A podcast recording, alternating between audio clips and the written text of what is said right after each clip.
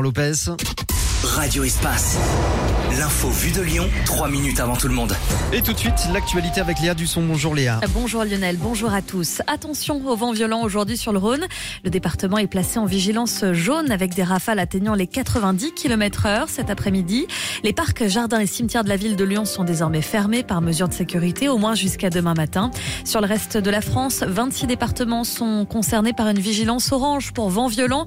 Conséquence également, la S N C F suspend ses trains dans les Hauts-de-France et en Bretagne. Météo complète à la fin de ce journal.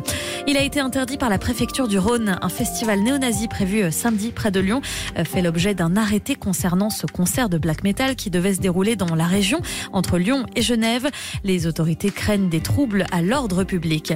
L'actu, c'est aussi le ministre de la Transition écologique attendu dans le Rhône aujourd'hui. Christophe Béchu, accompagné de plusieurs ministres délégués, va y rester deux jours. Il se rendra cet après-midi à Vaulx-en-Velin avant de mener un grand débat en préfecture ce soir, une visite sur le thème de l'écologie et du logement.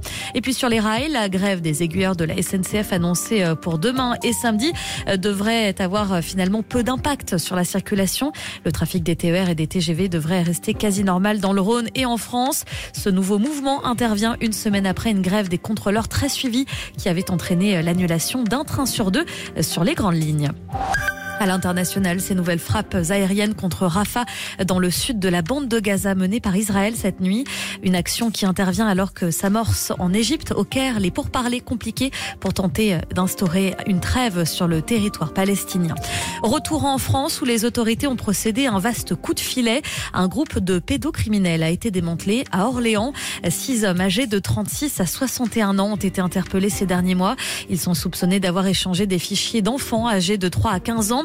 Deux d'entre eux sont accusés d'avoir violé des enfants avant de partager leur contenu.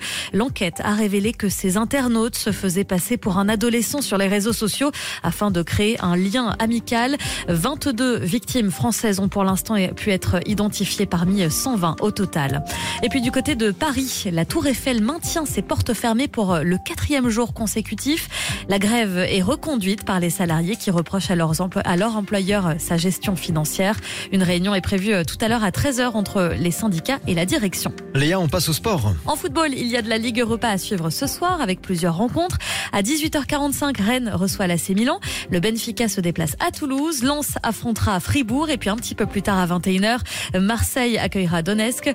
Le tirage au sort des huitièmes de finale aura lieu demain. La suite de la compétition est prévue les sept et quatorze mars prochains.